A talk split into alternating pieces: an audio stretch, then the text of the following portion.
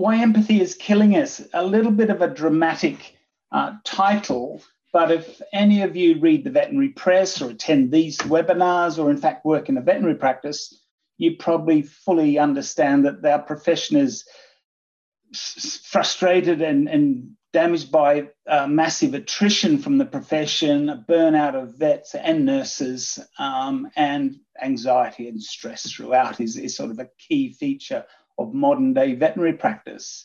And there's a lot being written about it, a lot being talked about, and a lot of initiatives coming out of it, which is great.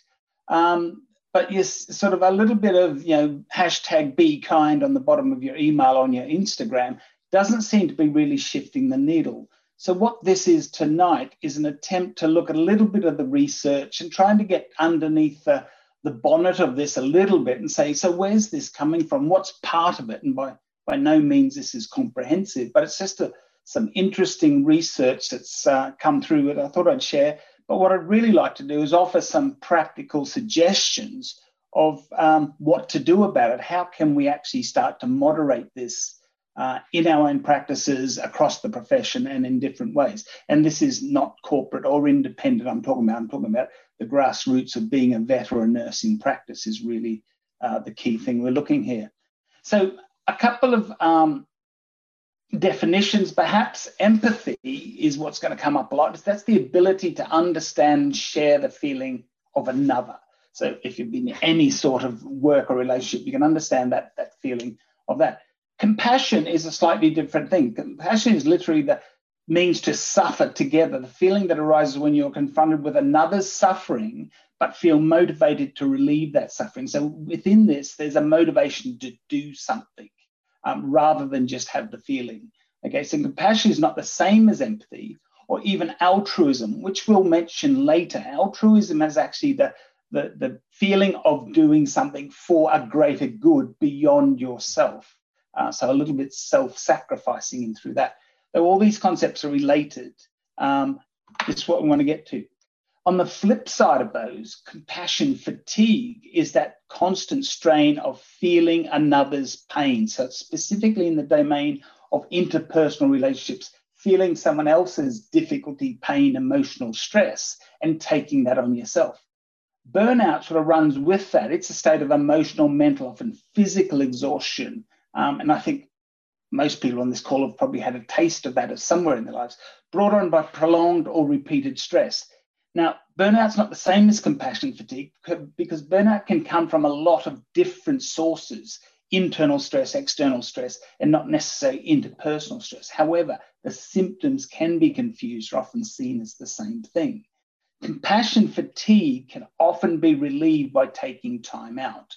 Burnout is a different factor. It often cannot be. It's a much deeper malaise and much harder to work on. So just some definitions of where we're going with this. Now, just first part of research, here's sort of a little study from the BSAVA Recruitment Retention Survey. Not a scientific investigation, but it was a survey of the profession in 2019. They asked this question: what is the one single thing you dislike the most about being in the veterinary profession? And they asked that to veterinary nurses and veterinary surgeons. You can see this in this word cloud, which isn't scientifically validated, but in this word cloud, clients came up a huge amount. There was this deep, deep feeling that clients were a big part of the problem in our profession. Obviously, in there was hours and work and pay and other such things. So that was sort of the start of that sense of in that. A follow-up study, and this was done by Elizabeth Arminich Chan at the RVC. This was a nice little study she did looking at how vets deal with difficult clients, essentially. So I'll sort of read this through because it's interesting where it comes from. The paper argued that learning to form positive client relationships in difficult situations leads to vets who are more resilient and have greater mental well-being. So that's what we're after, this resilience and greater mental well-being. And of course, what we've got to figure out here, which way does it go? Are resilient vets with greater mental well-being, are they more likely to form client relationships, or is it the other way around? Is one thing.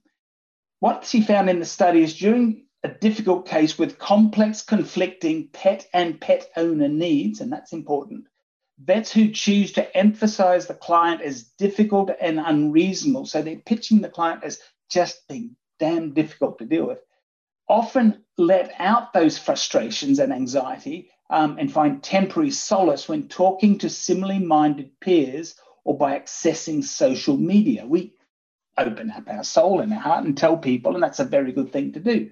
However, the analysis then found a clear sentiment of the client is the enemy. So the feeling that that was a difficult and unreasonable client was exacerbated through the discussions on colleague discussions and social media, okay?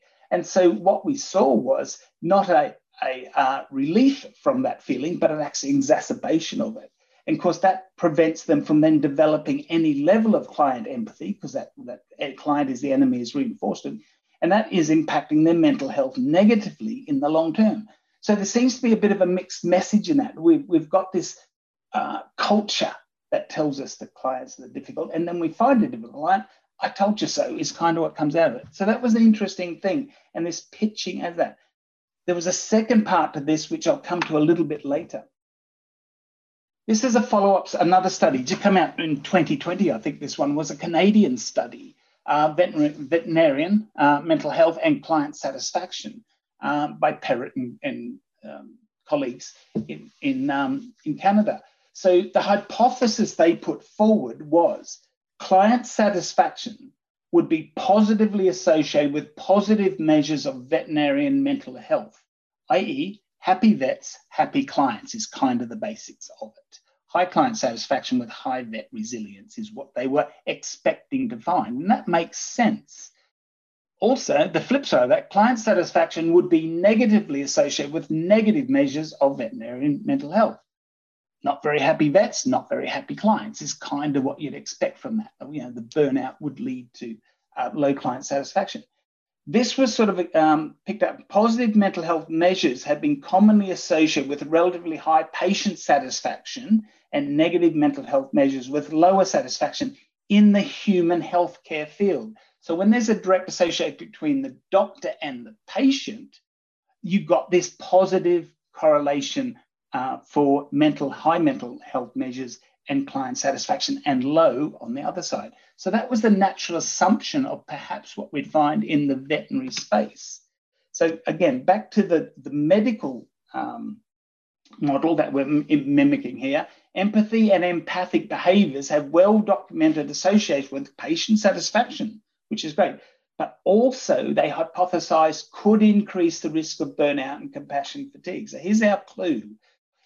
By this attempt to maintain high client satisfaction, we need empathetic behaviors and empathetic vets to do so. But a continuous process that could lead, and this is what they were testing, to risk of burnout and compassion fatigue. So they did, in this study, a slew of mental health tests across lots and lots, about 12, 13 domains of mental wellness in vets. And then at the same time, they measured the client satisfaction through studies that they did with it. Now, I won't go through all this, but nearly all of the mental health measures didn't come out as a linear equation. Okay, they came what's called a polynomial curvilinear, whatever that means, curve. But basically, there wasn't a direct correlation. What they did find, the highest correlations were at the highest or lowest scores for mental health measures. So at high mental stress and low mental stress, we saw higher client satisfaction, strangely enough, okay? Which suggests another variable in this, distinct from the medical studies we saw earlier.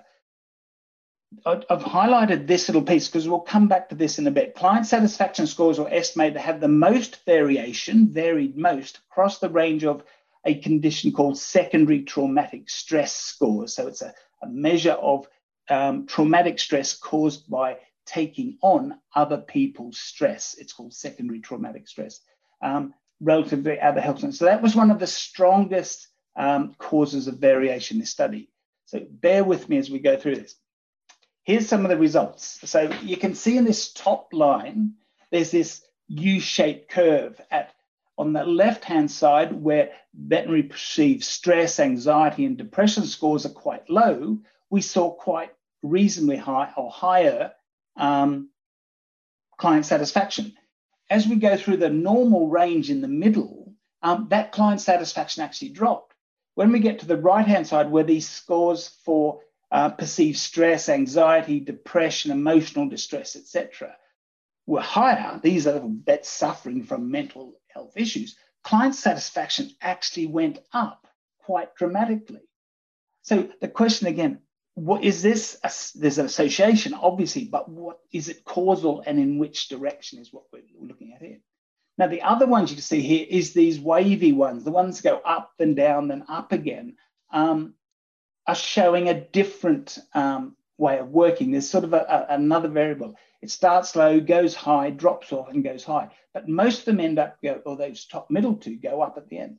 The particularly most dramatic one is that veterinarian depersonalization score on the middle right-hand side, okay?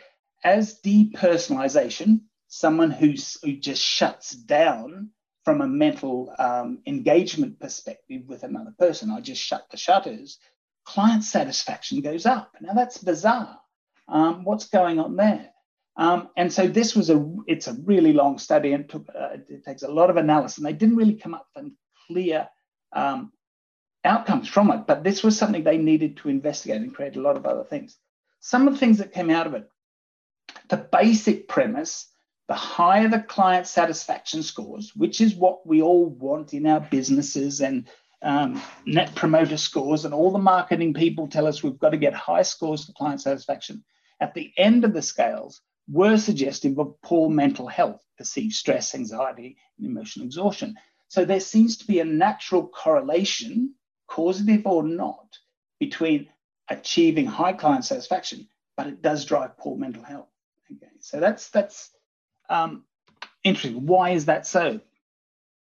Vet participants with high levels of empathy, so they actually measured empathy as a thing in these vets, what's their empathetic score, may have had higher levels of client satisfaction. More empathetic, more client satisfaction. That's what we found in the human model, okay? But also experienced higher risk of poor mental health due to emotional labor.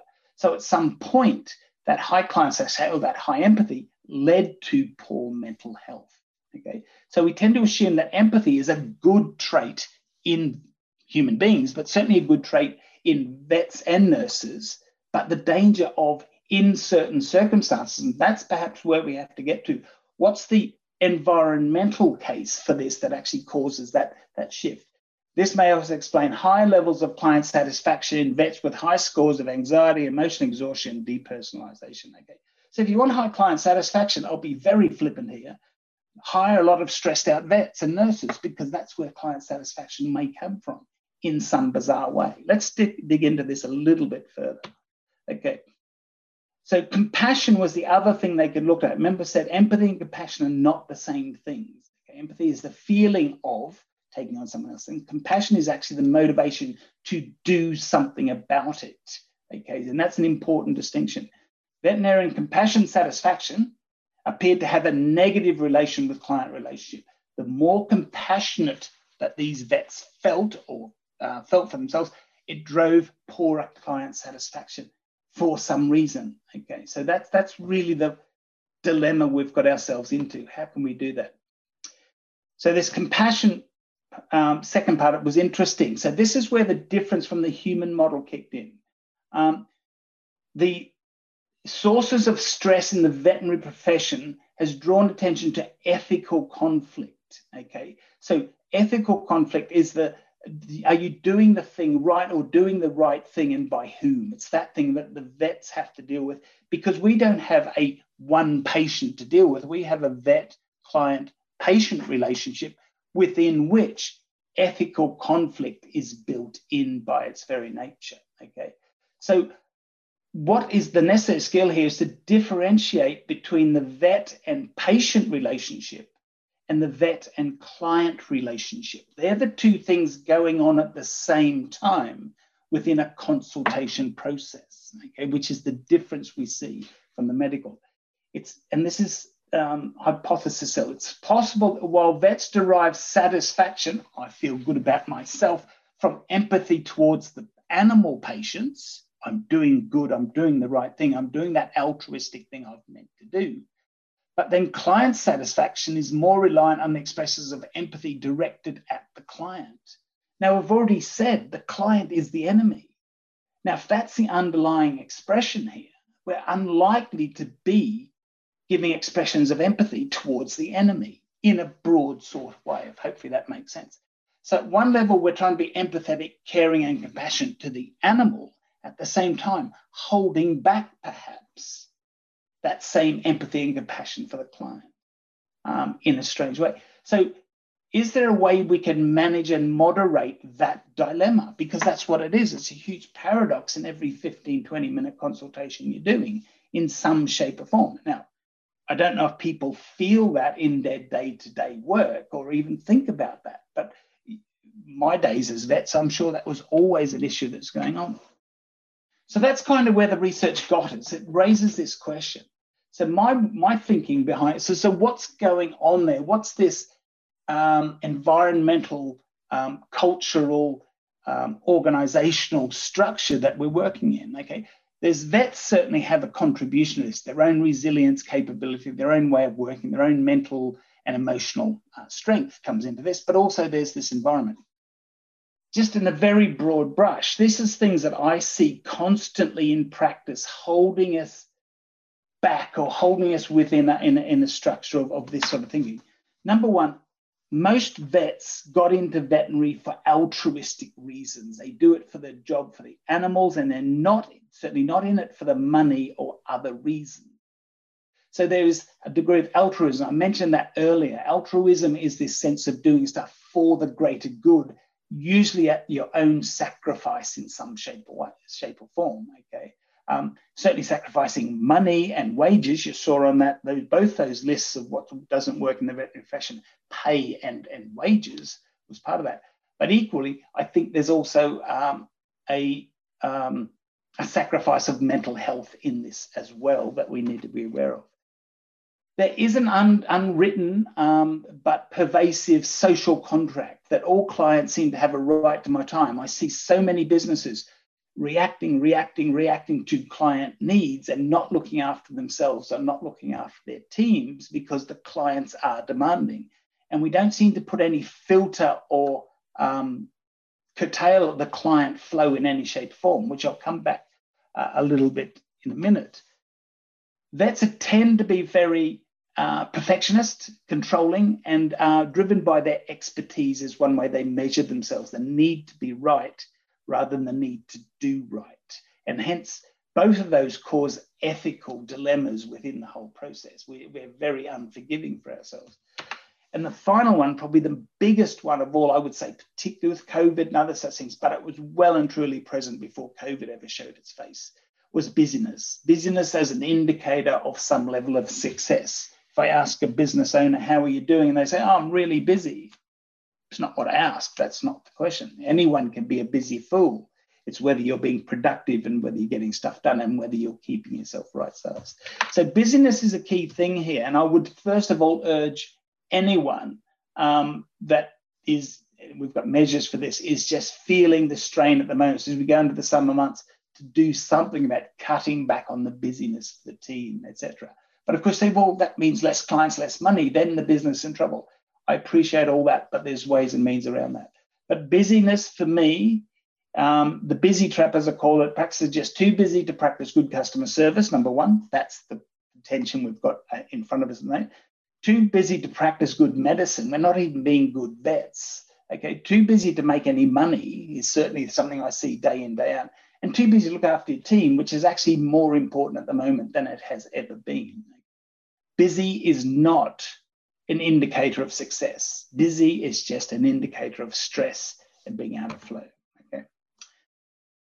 On top of that, we know veterinary practice is a very busy, reactive place. It just is. And it's full of resilience blockers, ethical problems and competence threats to any vet or nurse working in it. And of course, the younger you are, the less qualified you are, the more these things start to hit. I talked earlier about secondary traumatic stress. These are all the things day in, day out that we have every day. There's never a day we don't have to face one of or all of these things in some shape or form. Hopefully not disciplinary proceedings every day, but certainly those ethical dilemmas of day-to-day dealing with this cause repeated trauma, okay? And then every client that comes in feeds that with secondary trauma. So we have this complete bubbling pop. Now, I'm painting a pretty dark picture here. We get through this and work, but think about that constant barrage we have to go through in a day-to-day life. Now, my contention here is that people, vets and nurses, are very, very resilient human beings. We would not be here today if we weren't. We wouldn't have got through COVID if, as human beings, we were highly, highly resilient. But what isn't resilient is the organizations we work in, okay? They are the things. So all of these things come out of a business model that I don't think is really fit for purpose in many ways, and they can be moderated down and done differently. Throw a pandemic across that, and then you've got the perfect storm of stress, burnout, and anxiety that goes with it. So in some ways, we can look at the vet model, and you see an awful lot going on out there of let's run resilience courses for vets, and let's teach them to be mindful, and let's teach them meditation. And we're doing all sorts of things to try and bring the people up to a level. Now, admittedly, there's some key things that need to go on, but these are more environmental, industrial, veterinary mindset things, okay?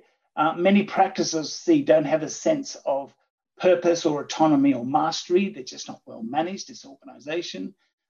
Vets tend to come through the scientific left brain education system with a very fixed, inflexible left brain scientific mindset, which doesn't give you broad emotional intelligence in many cases.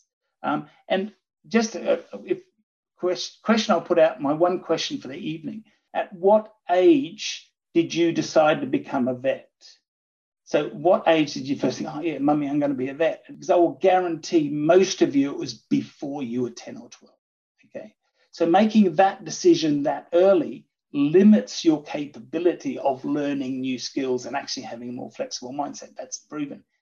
What we also know is university further fixes that mindset. Okay, so if you've come, as many of us have done, from primary school, secondary school, straight into college, straight into university, and done that process, you will probably have some fairly limited exposure to real life in some ways.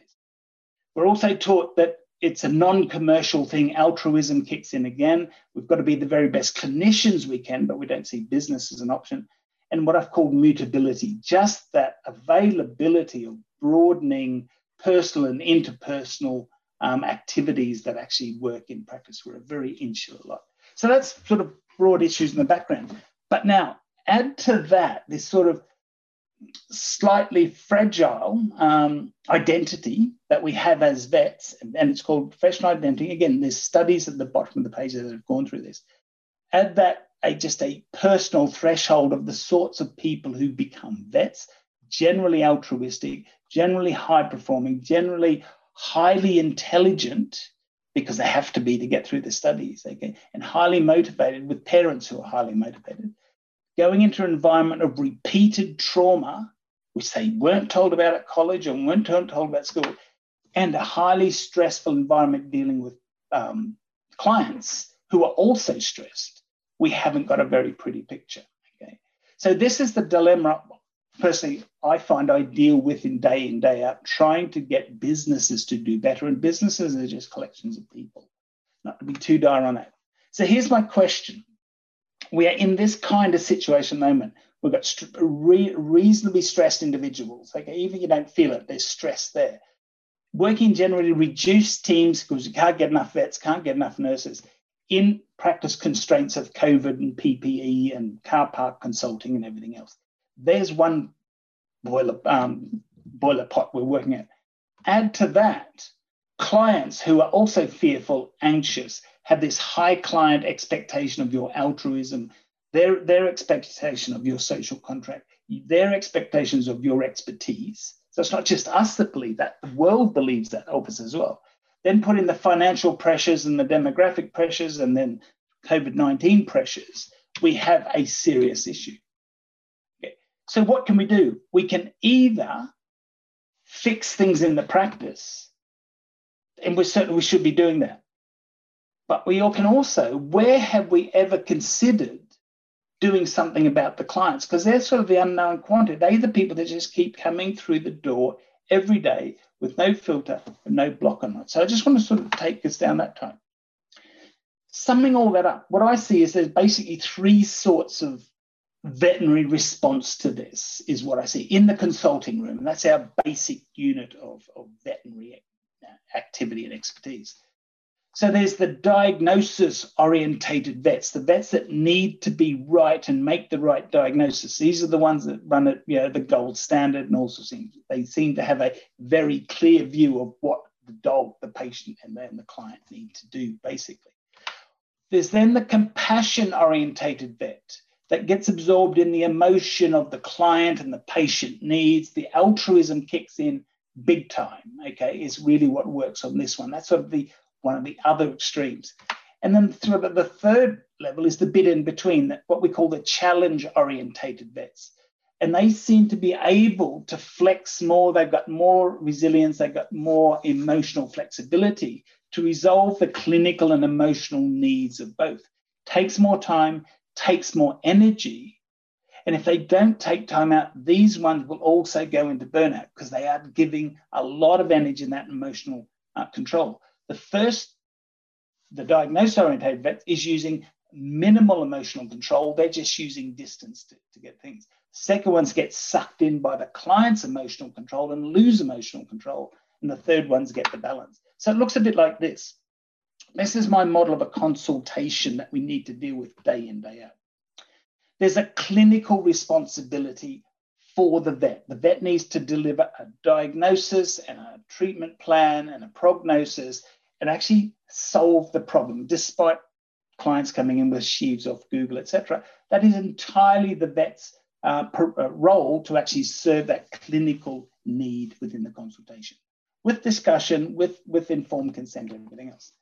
Because the vet makes a clinical decision, that incurs a cost of money and convenience and time, basically, for the client, not for the vet, for the client at this point. The client has to stump up some money. It has to come back for a follow-up consultation. It has to invest time, effort, and energy into serving this, solving this problem out.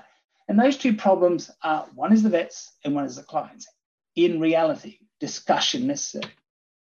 The third part of that is there's a compliance discussion that needs to happen.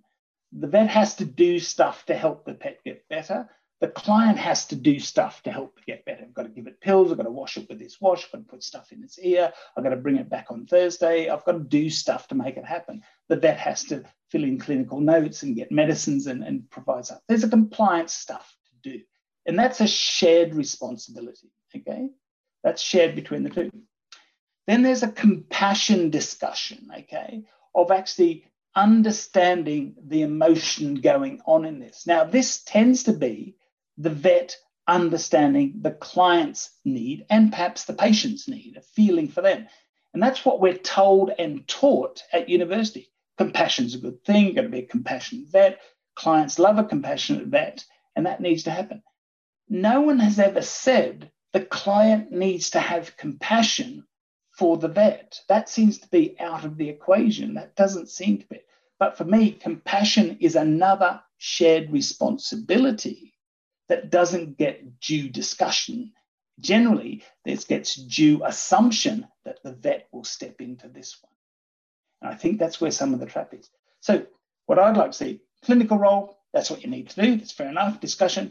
There's the cost and implications of time for the client. Let's have a discussion about compliance. Let's have a discussion about compassion. Let's resolve this. And that's a good, well-run consultation. What I see is the diagnostic-orientated vet who is very dedicated to the patient, doing the right thing. You will do this. It's a patient's requirement.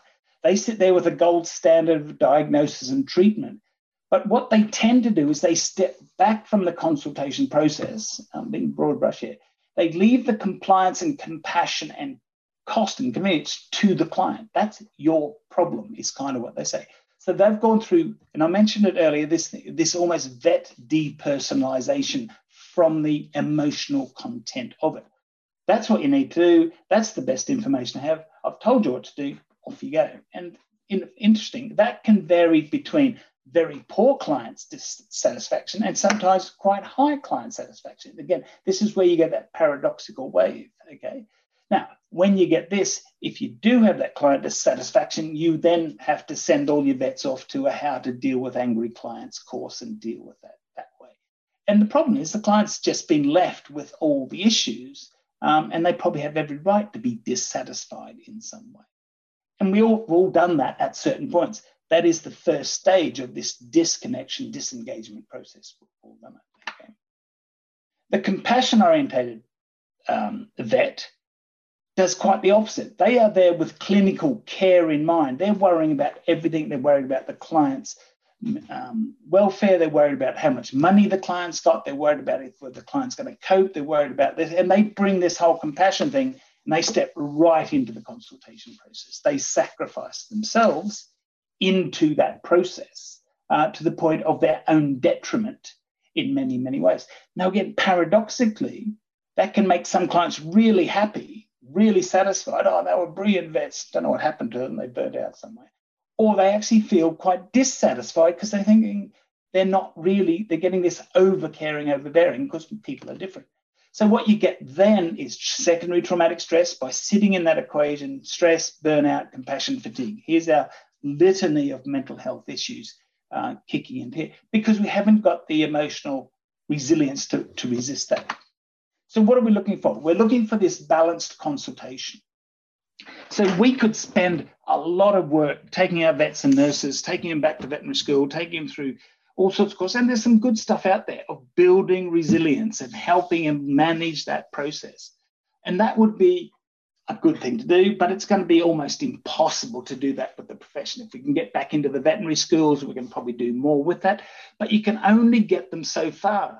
Don't forget, most of these vets are pretty resilient already.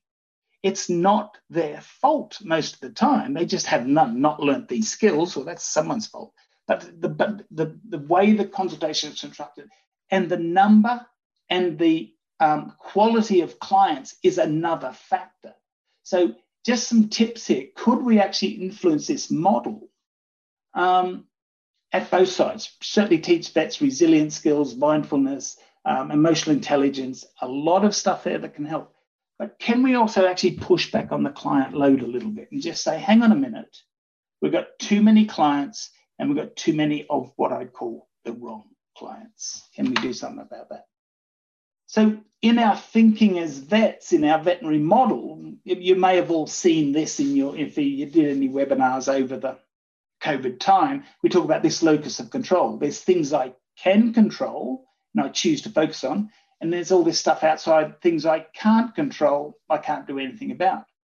In our thinking, in business modeling of vets, clients sit in that area, that locus of things they can't control. The clients are going to come in. If they ring up, they're going to come in. That's it. I can't do anything about it. What I'm suggesting to people is change that mindset and put clients right in the middle of your locus of control. Clients are there at the behest of you, and you let people through your door or through your car park as you choose. It's quite a serious decision to make, but it is the one thing that will make a difference to this whole equation. Now, this is a brilliant piece of work from the BVA. Hopefully you've all seen it, this good workplace, how to build a good veterinary workplace, health and wellbeing, diversity, workload flexibility, which is great. These 7 things you should be working on, there's no doubt about it. However, if you look at it, nowhere does it say, why don't you control your client numbers and quality? Because I believe that one thing will fundamentally shift the stress levels more than anything else on this. All these things are about fixing some of the things in the organization. But I would suggest clients filtering is something we should do. Now, I'll immediately get a backlash here. Say, well, you can't turn clients away. Yes, you can, okay? Because if you don't, you're the one that's going to suffer. So again, I won't have that argument tonight, but if it comes up in the questions. So here's my model for a well-run practice. These are the things we need to satisfy to run a good business. Commercial success, got to make some money and make a profit. Clinical resolution, we've got to make sure the animals get better and are given good medical and surgical options. We need client satisfaction. There it is, the one that we struggle so much with, okay? But we also need team harmony, team performance, team well-being. The culture has to be good as well, and that's what's gotten. And I believe if we put the right client, however we define that, in the middle of this equation, this becomes so much easier. This becomes just so much easier to manage. And if I've learned anything of 40 years of practice management, this is probably it, okay? So here's my suggestions. Here's a couple of things you can think about as filters up front of your business. Most of you are doing some sort of preventative health care, pet health club, wellness schemes, etc. Using that as a filter is a very, very good way of actually filtering through the mindset or the attitude to pet owning that you want in your clients. Okay, we all recommend vaccines. Only 40, 50% of clients actually vaccinate. Okay, so there's something seriously wrong with going on there. Pet health insurance is, I know it's outside of our remit in terms of how we recommend it and how we sell it and financial services, etc. However, the not insistence on it, but certainly the highly recommendation of it, again, isn't that they can afford to pay their bills. It's what it flags is the client's, well, certainly ability to pay, but mindset around pet owning. And that's what we're trying to filter for, the best mindset around pet owning. I want to be dedicated to my pet and do the best thing. Therefore, your practice then can deliver that, okay? It has other advantages in terms of your business. And then technology is the third one that is actually creates a safer space for us to interact with clients. Okay? So pet health clubs, the advantage of this, because what I'm suggesting is you should all be lowering your client numbers. Now, I bandy a figure around is that in the past, we've generally run practices at around about 1,000 to 1,200 active clients per vet. That is far, far too many, on an annual basis, far too many. We are now suggesting you're bringing that down to 700, 800 or so active clients per vet. We've got practices working at 500 and 600 active clients per vet. You might say, well, that's not enough clients to make enough money.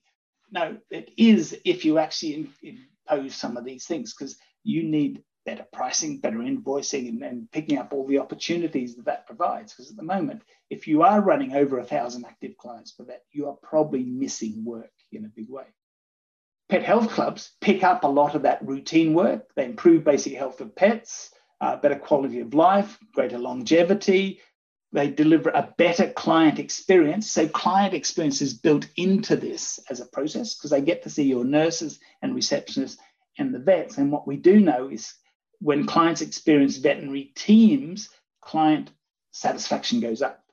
And it also enhances client bonding. That means they come back more often and do more work and buy more products and services. So each client becomes more valuable in time.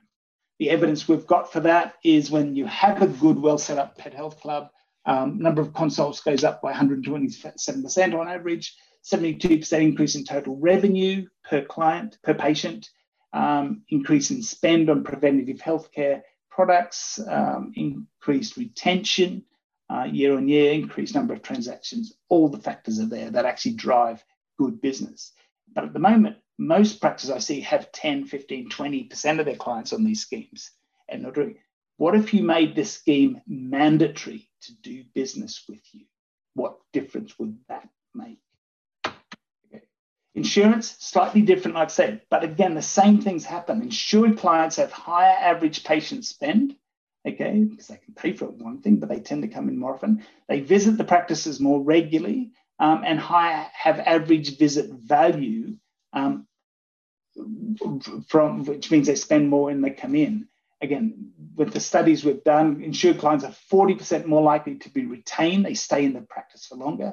70% of patients who register with veterinary practice purchase insurance at recommendation. Again, insured clients could spend considerably more in practice in the years that follow the first year in practice, which is interesting because it normally drops in uninsured patients. And insured puppies have a higher average spend, up to 50% when compared to non-insured puppies. Sounding like a pretty good deal to me, okay? If I want less clients, more work, here are a couple of things that make that work immediately. And just technology. So we've had a slew of technology coming in. We've had apps for getting clients in car park, asynchronous communication. We've had video consults. We've had booking apps. We've had appointments and payment apps, etc. All these things would have maximized our safety through COVID, but they do that anyway. Maximize efficiency, which took a little bit more. They should be more convenient. They should certainly be more profitable. That's what technology should deliver.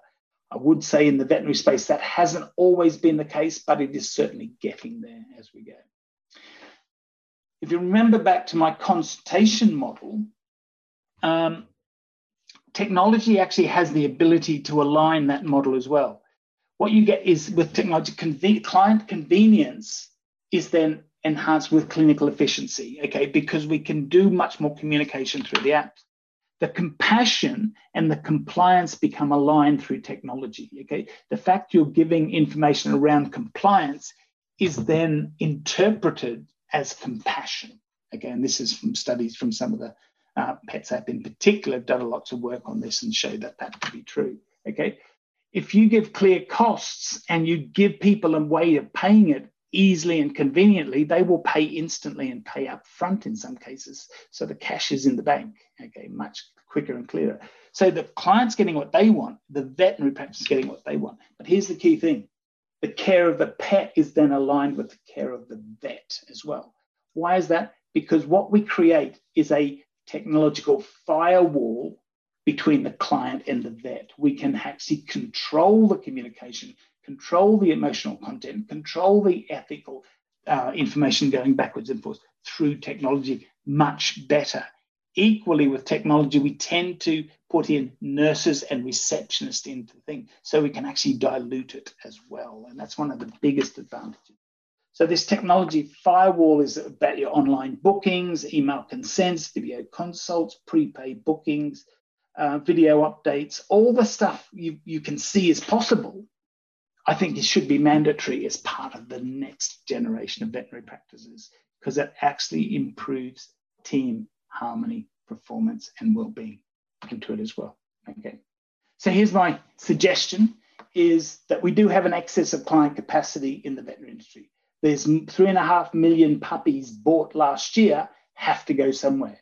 We have had a massive attrition from the profession in terms of vets and nurses. Okay, you know, I think all of you need less clients. Okay, someone else is out there can serve them, but you need that not for any commercial reason, to protect your team is really the key thing. Okay, gaining and retaining the best new clients. If you're going to take any, you want them to be the best ones. And again, putting in the filters of preventive health care, pet health insurance, and technology are the three things that will actually control that influx and flow.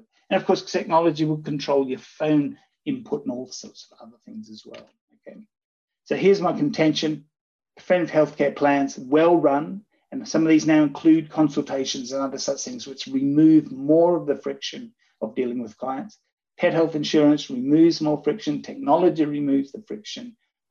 Is really low stress, high quality veterinary work as far as I can see. And we've got practices doing this. This isn't just theory, there's practices at work delivering this and getting these benefits as we speak.